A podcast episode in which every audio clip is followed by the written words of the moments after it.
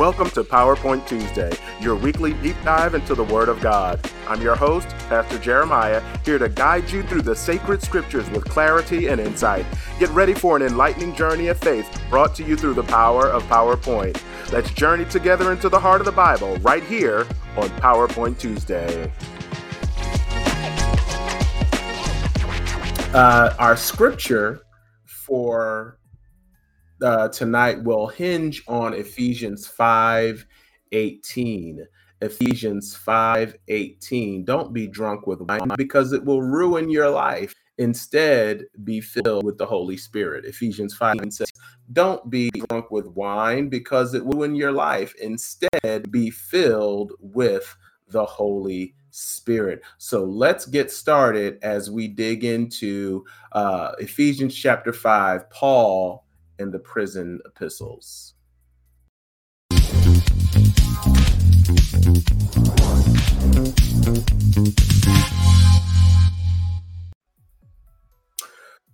So as you recall, uh, in our previous lesson, we kind of closed it out with the understanding that uh, the contrast between light and darkness and we understood that uh, God is calling us out of darkness into the light of Christ. And uh, the best way to expose darkness is just to let God's light shine through us. So we do not have to uh, concentrate our time pointing out all the darkness. The light of the, the light of Christ that uh, shines through us is enough to expose the darkness. So those who are living in darkness will be able to see our light and see the contrast in that. Now, sometimes there is a necessity to spe- to specifically identify uh, acts and actions of darkness. However, uh, even uh, Paul says that it is shameful to speak of what the wicked do in secret. So we don't have to always go out of our way to point out the darkness.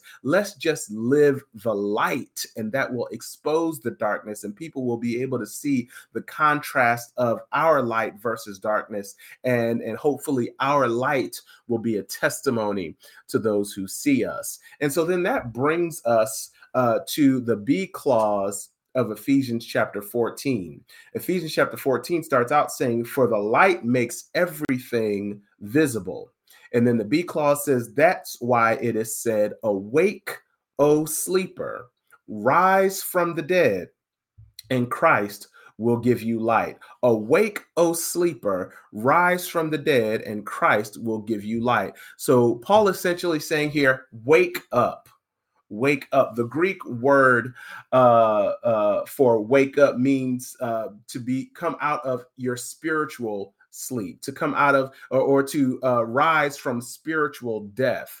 Uh, the the rising from your sleep could mean uh, to be uh, spiritually indolent or just secure and comfortable and unconcerned about sin. And and when you think about it, uh, Paul is really speaking to again an audience who have become so comfortable in the culture of their sin. And what he's saying is the light of Christ should uh, consistently shine so brightly that it eventually wakes you and rouses you out of your sleep. Um, have you ever been uh, sleeping in your bed comfortably, and even though your alarm goes off, you hit the snooze button because you're just so comfortable. And the alarm goes off again, and you hit that snooze button. Nine minutes later, the alarm goes off again, and you hit that snooze button because you're so comfortable. And and and that's how sometimes we become with sin. We justify it enough to where we're comfortable with it. We downplay it enough to where we're comfortable with it.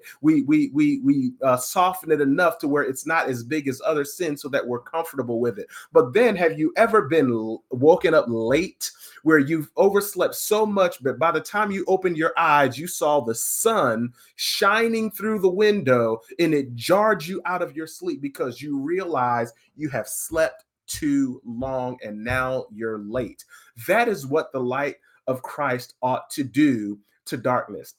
That is what the light of Christ ought to do to those who are spiritually asleep. Uh, no matter how much we try to justify it, no matter how much we try to soften it, no matter how much we try to uh, placate sin, the light of Christ should eventually jar us out of that comfort zone to be able to say, This is not where uh, I should be. This is not how I should live. And Paul is saying, This is what the light of light does it wakens you, it jars you, it rouses you, it wakes you up out of that comfort, of that indolence of sin. So wake, O sleeper, rise from the dead, and Christ will give you life. Amen. I like the way um, Oswald Chambers is quoted in our book.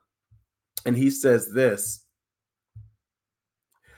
When God sends his inspiration, it comes to us with such miraculous power that we are able to arise from the dead and do the impossible.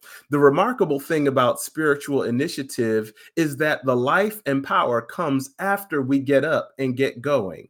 God does not give us overcoming life, He gives us life as we overcome. And, and, that's a beautiful thing to understand because think about it again when you wake up late, the light jars you up. But then once you are up, you have the energy and the motivation to get going because now you realize you are awake and have something to do, somewhere to be, somewhere to go because the light jarred you up enough to remind you that you have to be something somewhere. And, and that's what the light of Christ does. The light of Christ should wake us up enough to realize that we should no longer be asleep in our sin, but we should go on to righteousness. Amen. And that's why now that we're awake, right? Now that we are out of our sleep, now that we are up and ready to go, Paul gives us our next message, which in verse 15 it says, So be careful how you live. I'm reading from the New Living Translation. If you're in the King James or in the New King James, you might read it.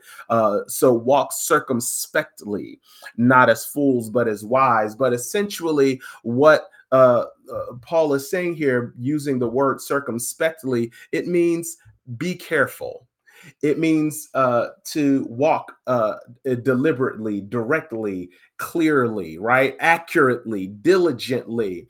Listen, I have um, three small children. They've got a lot of toys that don't always stay where they ought to be. And I have a little dog that has toys and sometimes has some accidents in places where uh, they ought not be. So when I wake up in the morning and it's still dark, I've got to tread lightly because I don't know what Hot Wheel I'm going to step on. I don't know what Tonka truck I'm going to kick. I don't know what stuffed animal I'm going to roll my ankle on. I don't know what accident that the dog might have had. So I am navigating a minefield in the morning when it's dark. And so I might shine my cell phone light or I might turn on a light because I need to see where I'm going and walk carefully to be sure I don't uh, uh, injure myself. And that is what the walk of Christ should be. The walk of Christ needs to be very careful to be aware of the dangers of sin that are around us. And so we've got to be looking out, not just for the dangers around us,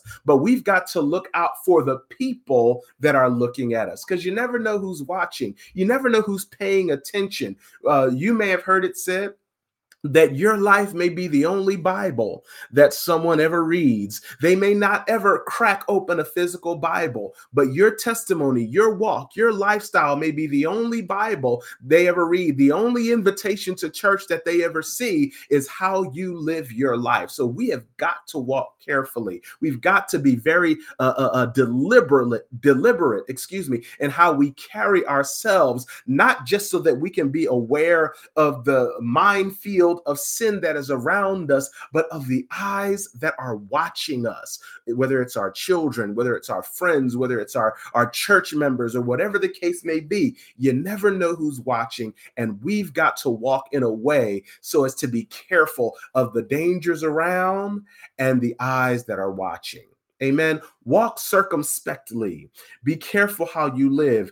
Don't live like fools, but live like those who are wise. Live like those who have sense. Live like those who care about how they carry themselves. Don't be foolish. Don't be careless. Don't be unwise, right?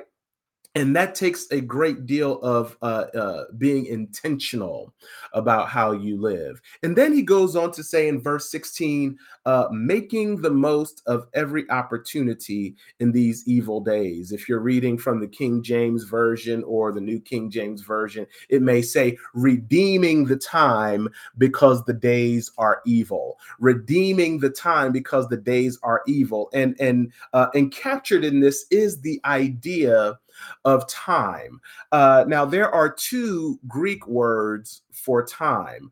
Uh, the one is chronos, and the other is kairos. One is chronos, and the other is kairos. And so I want to contrast these two for you. Uh, chronos is the measurement of time. It's where we get the, the word uh, chronological or chronology. It is uh, measuring uh, time in terms of seconds, minutes, hours, days, etc., uh, years. It's how we, uh, and we're limited by living on this earth, we're limited by these measures of time, right? And and think about it. We a lot of times make decisions based on the measurement of time. Uh, I don't have to do that now. I've got plenty of time. Or I can't do that. I don't have enough time. Or it's too late for me to do that. I've wasted time, right? And so, time, uh, a lot of time, the measurement of time drives our decision. But but Paul is not using uh, chronos as that time he's speaking of. He's using the word kairos, and kairos means opportunity. It means occasion, right? Uh, and so when he's talking about redeeming the time, redeeming is uh, exagorazo. It means to buy up. It means to ransom. It means to rescue from loss. It means to improve the opportunity, to make wise and sacred use of every opportunity for doing good. Uh, let me remind you of this, friends, that God does not live in time like we do. He lives outside of time and space. We live inside of time and space, and therefore we tend to make decisions based on the measurements of time. But God lives outside of time and space, and therefore are not limited by it. And so, what He is expecting us to do is to uh, use, uh, not determine what we do with the time that, uh, excuse me, not determine, make our decisions based on the measurements of time time, but make sure that we maximize the opportunity of the time that we have. Uh, right? Uh, it's amazing. I don't know if you've ever uh, taken a look at what you're able to do with certain amount of time, right? You you might have nothing going on in the house. Oh, I'm just so tired. I don't feel like cleaning this house. Uh, uh, I'll do it later, or it's just going to take so long for me to clean this house until company comes over, and you don't realize how fast you can clean a house when you know somebody's coming over. And so the idea of Kairos is to maximize the the time that you have, making the best use of opportunity. And so the idea of kairos is uh, not really about the convenience of the time because that's how we tend to make our decisions is uh, how much time is convenient? Do we have enough time? Do we have more time? Do we have less time? Or whether it is convenient for me to do this? No. What kairos emphasizes is the necessity of the opportunity. How important is it for me to do this thing regardless of what time it is regardless of what is going on right now no matter how early it is no matter how how late it is, no matter how old you are, no matter how young you are. Kairos emphasizes the necessity of the task, regardless of the time. And so, what Paul is saying is when we walk carefully in this life, we are made, we must make the best use of the time that we have because the days are evil. We don't know what tomorrow is going to bring. We don't know what evil uh, uh, uh, uh awaits us from one day to the next. Who knew that there uh, was going to be a, an outbreak of war uh, in Israel uh, when it did. It just popped up on our news feed, and then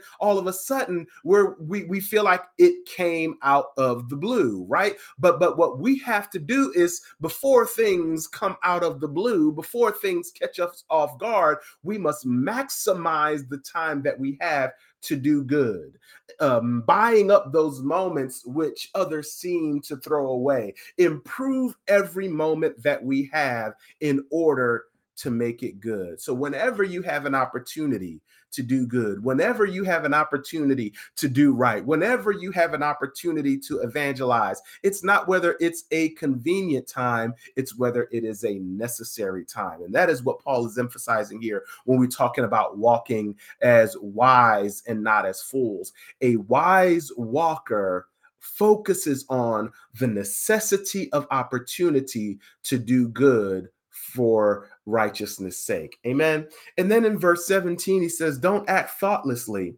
but understand what the Lord wants you to do, right? Don't be careless. Don't be uh, frivolous with your walk, frivolous with your time. When you understand what the Lord wants you to do, when you understand what the Lord's will is, you will do it and you will not miss an opportunity to do it. So don't be careless with your walk, careless with your life, but understand what the Lord wants you to do and then do it. Understand where the Lord wants you to go and then go there.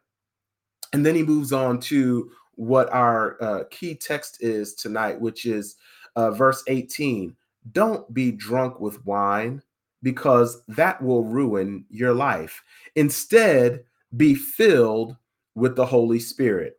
Instead, be filled with the Holy Spirit. And King James or the New King James says, uh, do not uh, be drunk with wine wherein is ex- excess, or do not be drunk with wine, which leads to debauchery, right? Um, but be filled with the Holy Spirit. And so Paul is actually contrasting two forms of excess. You could either have too much uh, uh, wine or uh, plenty of the Holy Spirit right? So he's contrasting two infillings. You can either be uh, uh, filled too much with wine and be drunk, or you can be filled up to overflow with the Holy Spirit. And he's comparing and contrasting the two and telling us to lean toward the Holy Spirit. But first, let me tell you what uh, Chuck Swindoll has to say. And I like what he says here. He says, Paul begins with an imperative, a strong command.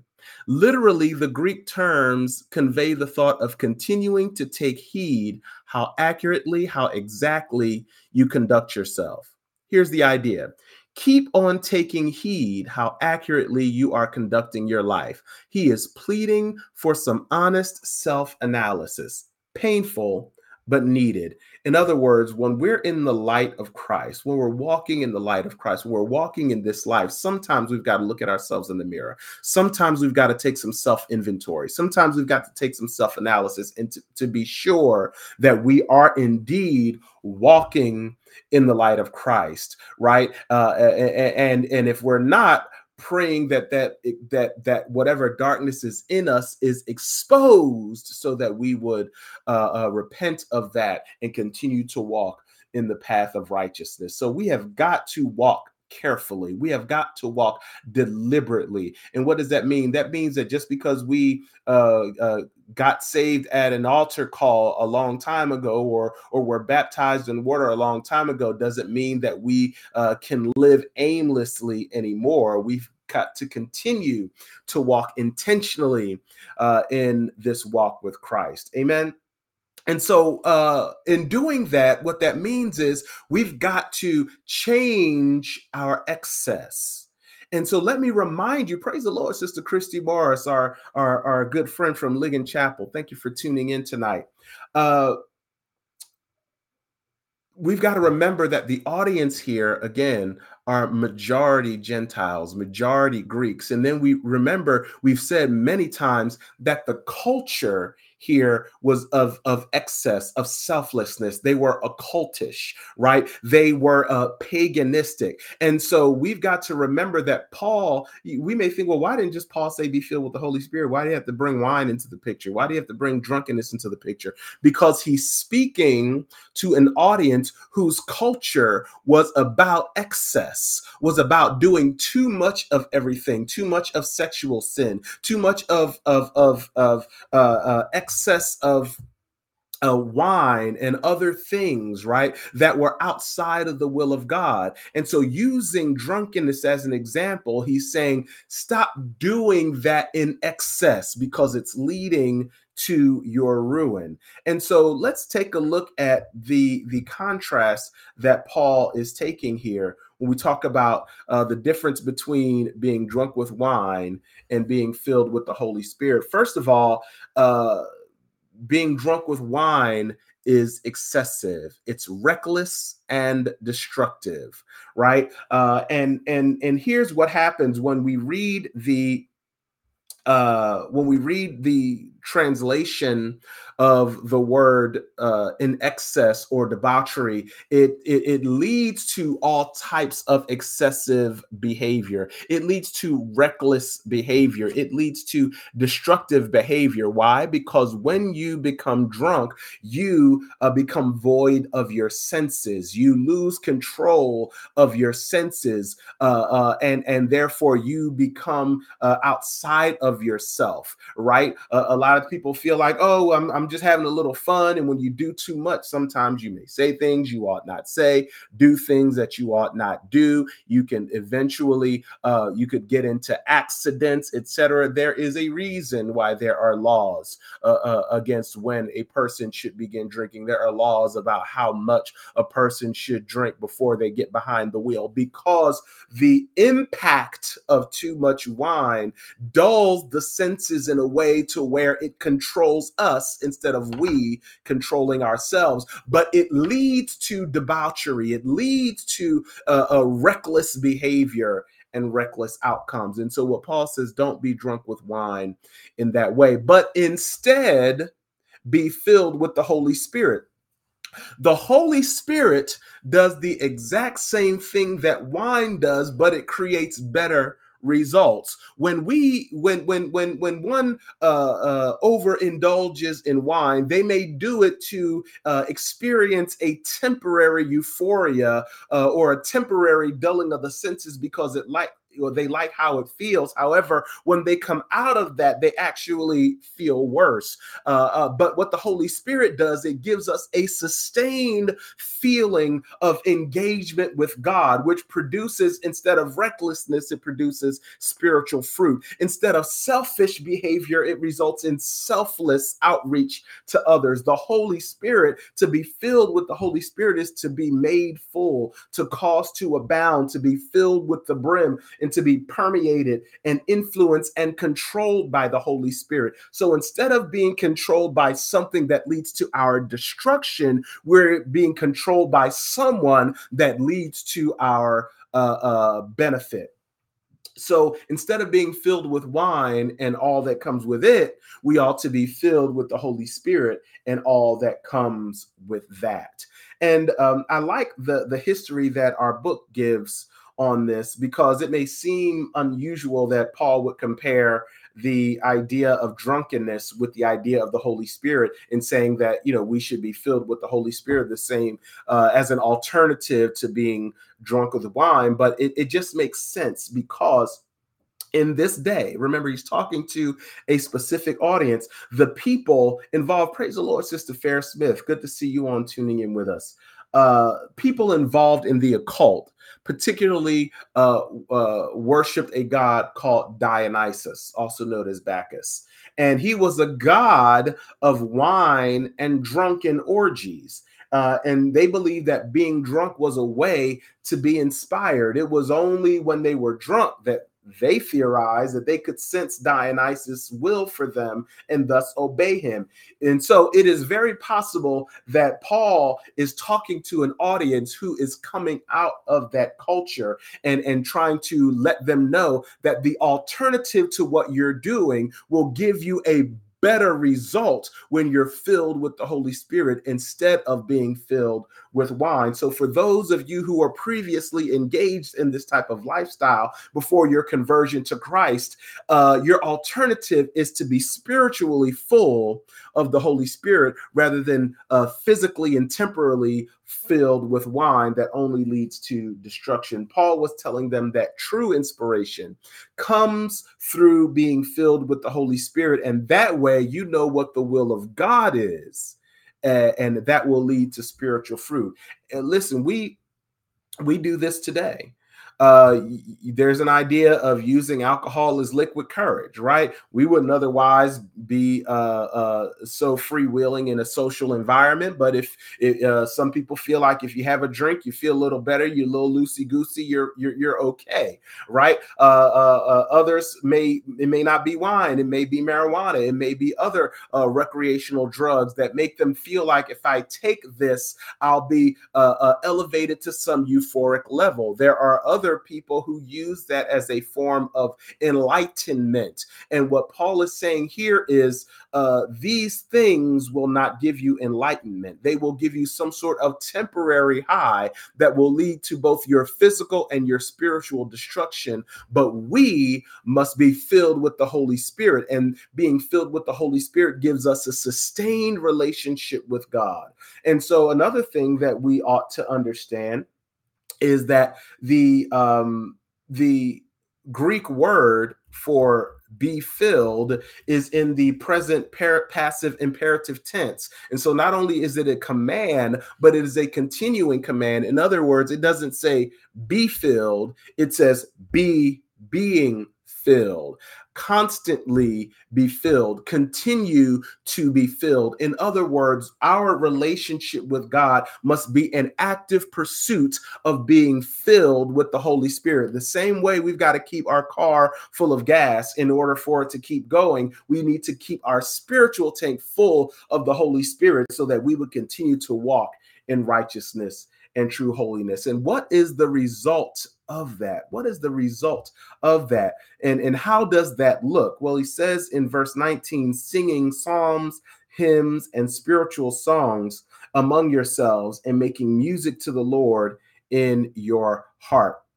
And so, a couple things I notice. Um, first of all, remember in Ephesians chapter 4, he tells us uh, not to allow corrupt communication to come out of our mouth. And then earlier in chapter five, he tells us of all of the things uh, no immoral, impure, or greedy person will inherit the kingdom of God. And he tells us that obscene stories, foolish talk, coarse jokes, these things are not for you and are not like you. In other words, uh, throughout Ephesians, Paul talks about the things that we ought not say that are forms of darkness. But now he tells us what should be the result, the fruit of our lips when we are filled with the Holy Spirit. And he says, speaking to each other with psalms, hymns, and spiritual songs, singing and making melody in your hearts. That is, uh, could be in the King James or the New King James Version. The New Living Translation says, singing psalms and hymns and spiritual songs among yourselves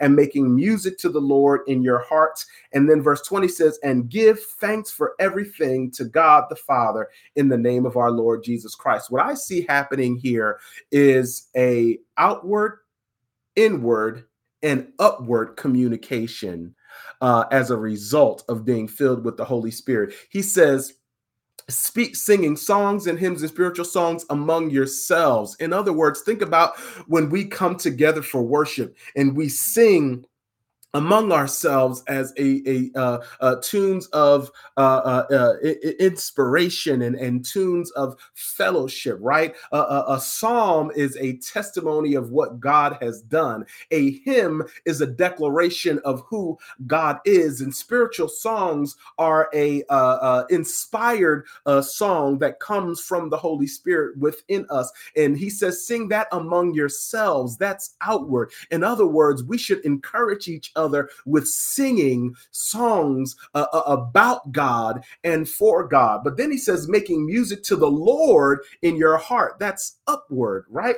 Uh, uh, or that's that's inward, singing songs to the Lord in your heart. In other words, those things that uh, uh, the, the the Bible says that the abundance of the, the, abundance of the heart the mouth speaks. And, and, so what happens is when we're filled with the holy spirit we're able to uh, with the outflow of our lips sing what is in our heart. And so when we fellowship with one another we are speaking outwardly. When we worship god from our heart we're speaking inwardly. And then give thanks for everything to god the father we're speaking outwardly. In other words the holy spirit is in us and around us and therefore should should impact everything in us and around us and above us. Amen. And so the out outcome of being filled with the Holy Spirit is a dialogue with one another, a dialogue within ourselves, and a dialogue to the Father that results in the the outpouring of the Holy Spirit that is in us.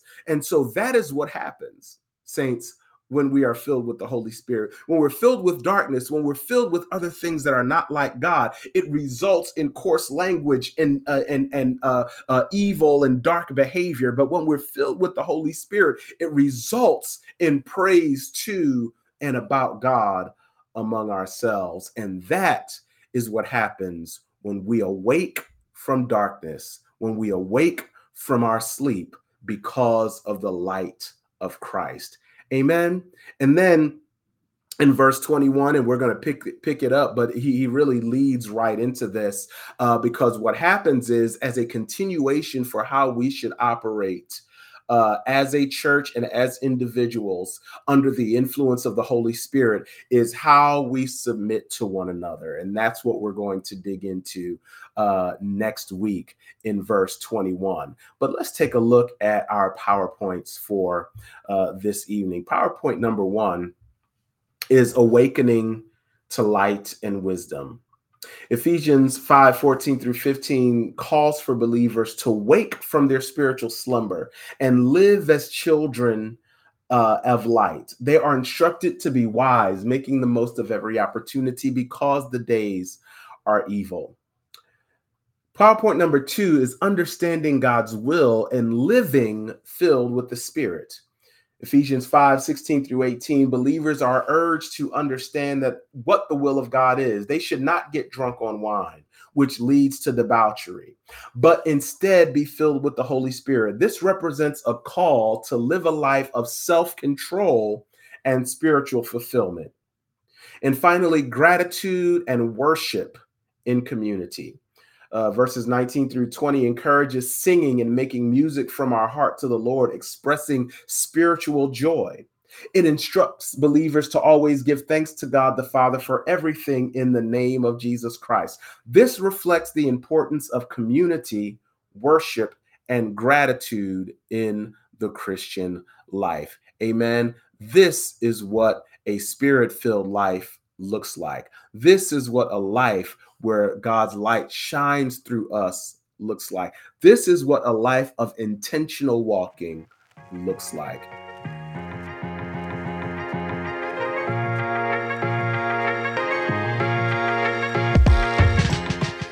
Thank you for joining us today on PowerPoint Tuesday with Pastor Jeremiah.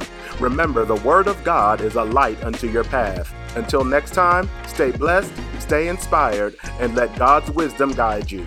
This is Pastor Jeremiah saying, I love you, God loves you, keep yourselves in the love of God.